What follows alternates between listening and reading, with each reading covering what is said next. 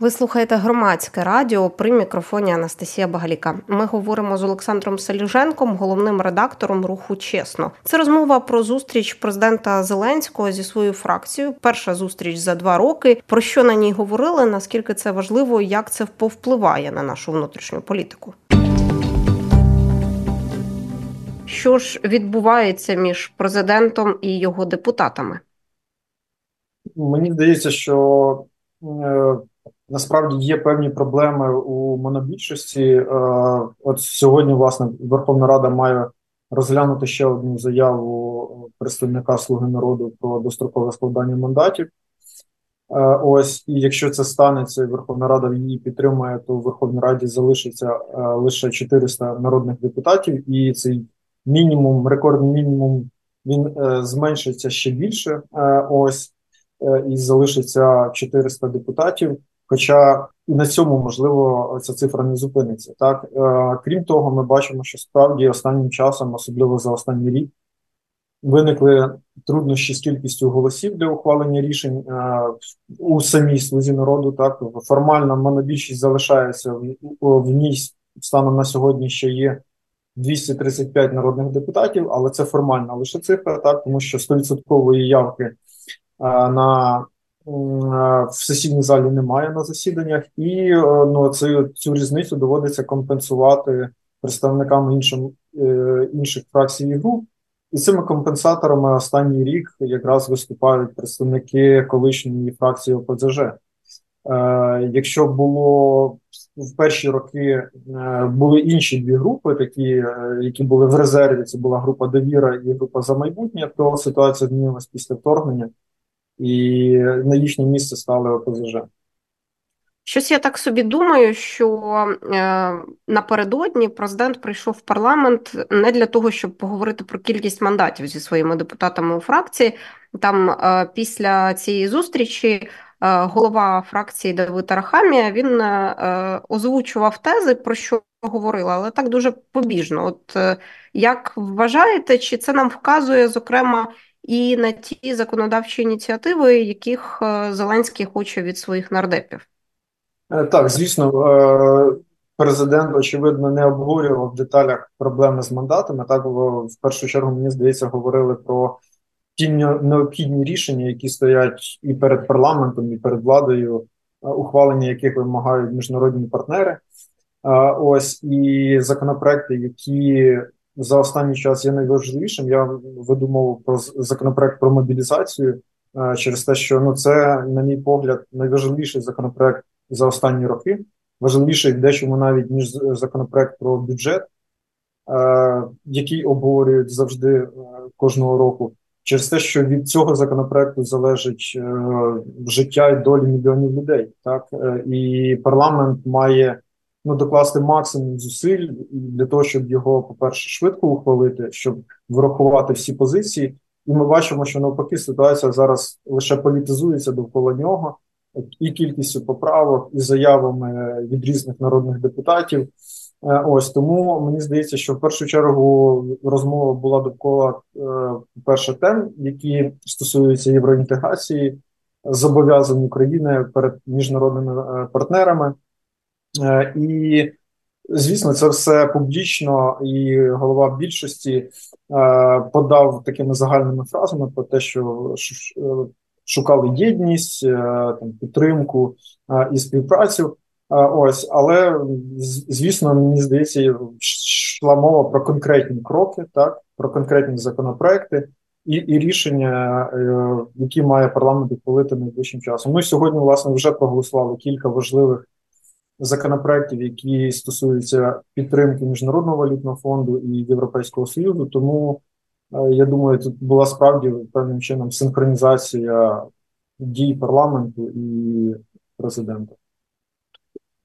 З того, е, що ми розуміємо про роботу парламенту в часи війни, ми чудово розуміємо, що зараз від монобільшості від слуги народу головне, щоб парламент працював і ухвалював законопроекти. Це основна задача народних депутатів. Їм е, потрібно дуже багато ухвалювати законопроєктів, коли ми рухаємося в бік Євросоюзу, тобто це євроінтеграційні законопроекти, але так само ми фіксимо наше законодавство, яке стосується безпеки оборони, правоохоронної системи, тому що це теж е, підв'язано на питання безпеки і оборони.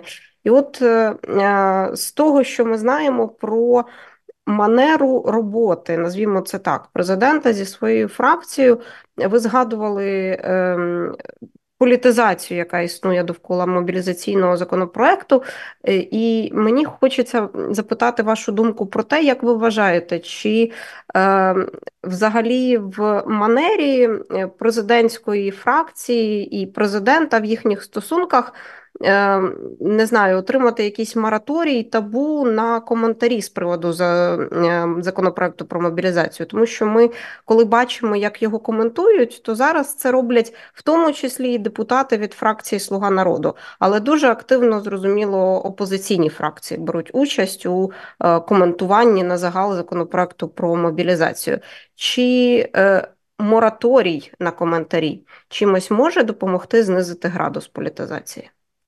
Я б перед цим ще додав, е, як на мене, важливий момент. Справді, Верховна Рада голосує за велику кількість законопроєктів євроінтеграційних, але е, в останній час після вторгнення особливо йде мова про те, що парламент втрачає суб'єктність. Е, ось через те, що він, начебто, перетворюється на просто механічну функцію голосування. Але парламент має бути майданчиком для політичних дискусій, для суперечок і змагальництва між політичними партіями, і насправді таку роль парламент Верховна Рада має відновити через те, щоб е, була позиція врахована і представників опозиції, а не лише влади, е, владної більшості. Е, з приводу мораторію, е, мені здається, що справді в цьому випадку йде мова про. Е, не зовсім гарну тенденцію. Різні сторони намагаються перекинути відповідальність на інших, так е, політики на військових. А президент намагається взагалі е, якось публічно не коментувати. Ну хіба коли його питають під час інтерв'ю міжнародні журналісти, він тоді відповідає. Е, хоча, на мій погляд, він би мав також бути ініціатором взагалі дискусії на цю тему, через те, що це теж зона його відповідальності. Крім того, має бути позиція Е, крім Міністерства оборони, має бути позиція парламентського комітету профільного, так через те, що власне ну це профільний комітет, а не його окремі депутати і представники, як Мар'яна Безугла е, або інші е, депутати від Слуги народу. І справді зараз переважно коментують і ці коментарі негативні представники опозиції. Це батьківщина, там Дмитро Розумков, депутати від Європейської солідарності. Ось і представники Слуги народу намагаються особливо не не коментувати це через те, що, на мій погляд, вони бояться ризиків. Так переважно це коментує там Мар'яна Безугла і хтось із керівництва там або Завітневич, або інші е, нардепи від Слуги народу, які входять в керівництво комітету.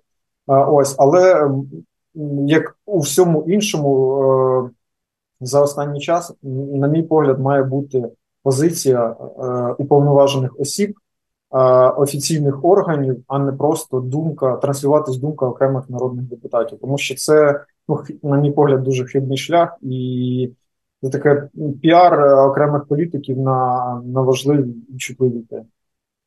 Так, я от е, ловлю себе на тому, що якраз перед ефіром дивилася е, новини і натрапила на черговий коментар е, голови фракції Слуга народу Давида Арахамії про е, зарплати військовим. Це не стосується мобілізаційного законопроекту, але це знов е, та тема, за яку ну в будь-якому разі Давид Арахамія не відповідає, але він її коментує. Потім з'являються коментарі про додаткову хвилю мобілізації. У мене одразу е, думки, які я собі транслюю і коментую в голові. Чи йдеться про ще один законопроект, чи йдеться про якусь цифру, чи йдеться про якусь хвилю, а як це буде прописано законодавчо? Відповіді на ці питання немає. І я от думаю, що якщо у мене стільки запитання е, у зв'язку з цими коментарями, то що ж виникає, е, яке відчуття у людей, які трошки менше стежать за політичним життям, ніж я, яка працює в медіа? Справді, це, по-перше, комплексна і проблема, і взагалі тема через те, що вона пов'язана із економічною, і соціальною сферою, і коментування, будь-яке коментування навіть е, людей, які які мають е, якісь високі посади, так воно має бути дуже обережним через те, що ну знову таки тема дуже чутлива, і враховуючи те, що в нас з іншого боку ще є ось така обмеженість інформаційна, коли парламент е, не веде онлайн-трансляції, громадяни не бачать, як відбувається обговорення в сесійній залі або, наприклад, на комітеті.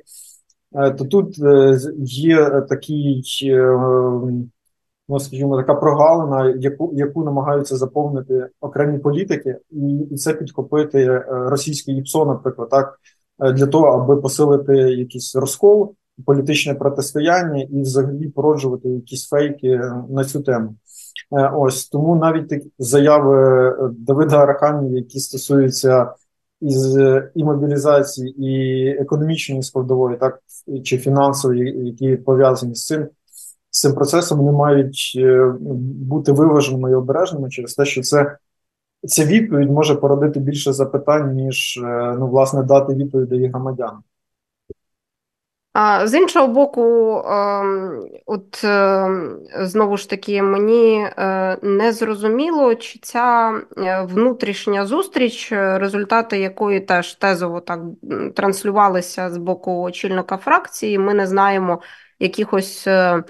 Е, не знаю, це можливо і не потрібно ні ні трансляції, ні брифінги, ні стейтменти, адже це закритий процес. Але наскільки це в цілому е, нормально, що за два роки війни е, фракція монобільшості в парламенті і президент не зустрічались до того в такому форматі? Ну якщо враховувати попередній е, досвід і цю вже традицію, яка виникла між власне фракцією Слуга народу і Володимиром Зеленським, то справді раніше до до вторгнення таких зустрічей було більше, і спільні спільні засідання і фракції, на яких був присутній президент, було значно більше. І ситуація змінилася після вторгнення. Ну очевидно, через те, що змінились пріоритети. Загалом, е, якщо говорити про там ще перші часи е, скликання Верховної Ради е, дев'ятого скликання, то ну була мова, йшла мова про те, аби ну, такі зустрічі теж викликали питання через те, що їх розцінювали в тому числі як тиск на депутатів з боку президента, через те, що ну, у нас, начебто, Верховна Рада незалежний законодавчий орган, у нас парламентсько-президентська республіка і коли такі зустрічі відбувалися досить часто, і фактично перед якимись важливими голосуваннями або рішеннями парламенту, це е, сприймали в дечому як тиск е, на народних депутатів для того, аби їм е, ну так спустити лінію партії, е, як має бути ухвалене рішення. Ось, але в теперішній час мені здається, потрібно все таки більш зважено сприймати такі зустрічі. Справді має бути все таки синхронізація і узгодженість в діях між усіма гілками влади, не лише між парламентом, президентом, а між урядом з місцевим самоврядуванням, тому що ми живемо в таких екстраординарних умовах, і на синхронізація в діях вона має бути. І ті проблеми, мені здається. Ну, власне, через те, що це була зустріч не з усіма народними депутатами, там не було представників опозиції, але мені здається, президент мав би е, також бути повідомлений про ті проблеми, які є в парламенті. Е, і сьогодні, наприклад, е, представники опозиції заявляли вкотре про те, що про проблему невиїзду депутатів за кордон. І наводять приклад власне останньої такої події Мюнхенської безпекової конференції, коли поїхали лише четверо народних депутатів і решту з різних причин не пустили. І навіть Романа Костенка, представника голосу, члена комітету з питань безпеки, в останній момент е, відкликали його з делегації. Тому, на мій погляд, це справді проблема. Вона системна, вона вже лунає не не вперше, не перший місяць. Е, ось і від дій окремих народних депутатів, які не мають страждати всі весь парламент і всі народні депутати через те, що ми пам'ятаємо, минулому році був скандал з першою з Миколою Тищенком, який поїхав начебто з робочим візитом, але в Таїланд. Так потім були представники Слуги народу, інші народні депутати, які також їхні їхні поїздки за кордон викликали скандал. І це власне ці всі дії вони просто а, зараз позначаються на всіх народних депутатах і під обмеження потрапляють всі. А, і мені здається, це не зовсім гарна тенденція, про яку говорять вже навіть на міжнародному рівні, і президент мені здається теж має бути поінформований про це і має відреагувати також і е, мати позицію щодо цього також. А от на вашу думку, зустрічі президента з усіма депутатами, в тому числі і з опозиційними, вони б якось сприяли вирішенню е, ситуації тієї політичної турбулентності, яка у нас останнім часом складається?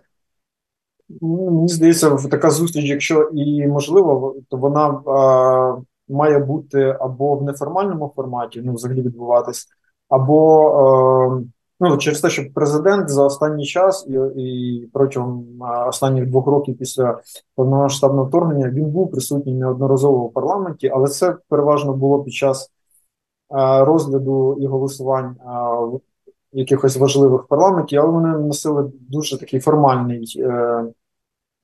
Е, формальний е, спосіб, коли він був присутній на своєму місці в парламенті або мав виступ, і все. Тобто, якогось повноцінного спілкування не було. Е, але якби ця зустріч з усіма народними депутатами була або в закритому режимі, або навіть в парламенті, але не не в форматі одноосібного монологу, а діалогу, так то мені здається, це ну, сприяло вирішенню цих всіх проблем, які зараз накопичились е, у Верховній Раді. Мені просто здається, що е, такі речі, як то, наприклад, зустріч зі своєю фракцією, вони частково сприймаються частиною аудиторії як е, елемент е, передвиборчого процесу з огляду на те, скільки розмов про вибори ми пережили за минулий осінньо, ну майже минулий вже ми, ми майже на порозі весни, то можна сказати за цей осінньо-зимовий сезон. Ну, власне, те, як е, знову ж таки йде мова про те, як ці зустрічі подає е, власне сама фракція монобільшості, президент. Ну, взагалі, висвітлення з боку президента, наскільки я знаю, не було. Тобто, повідомлень про те, що президент зустрічався з народними депутатами Слуги народу, не було. Ми цю інформацію знаємо лише від повідомлення від, від Давида Арахамії. Тому і знову ж таки в громадян, в журналістів е, накопичуються лише питання, а не з'являються відповіді на ті питання, які були. Е, тому мала бути чітка якась чітке інформування, як з боку парламенту, з боку фракції, так і з боку президента. І це ну, знімало просто низку якихось спекуляцій і питань з боку громадян. Олександр Саліженко, головний редактор руху чесно. В цій розмові з Олександром Саліженком ми говорили про те, як впливатиме зустріч президента Зеленського зі своєю фракцією на нашу внутрішню політику, е, важливим елементом формування якої є парламент.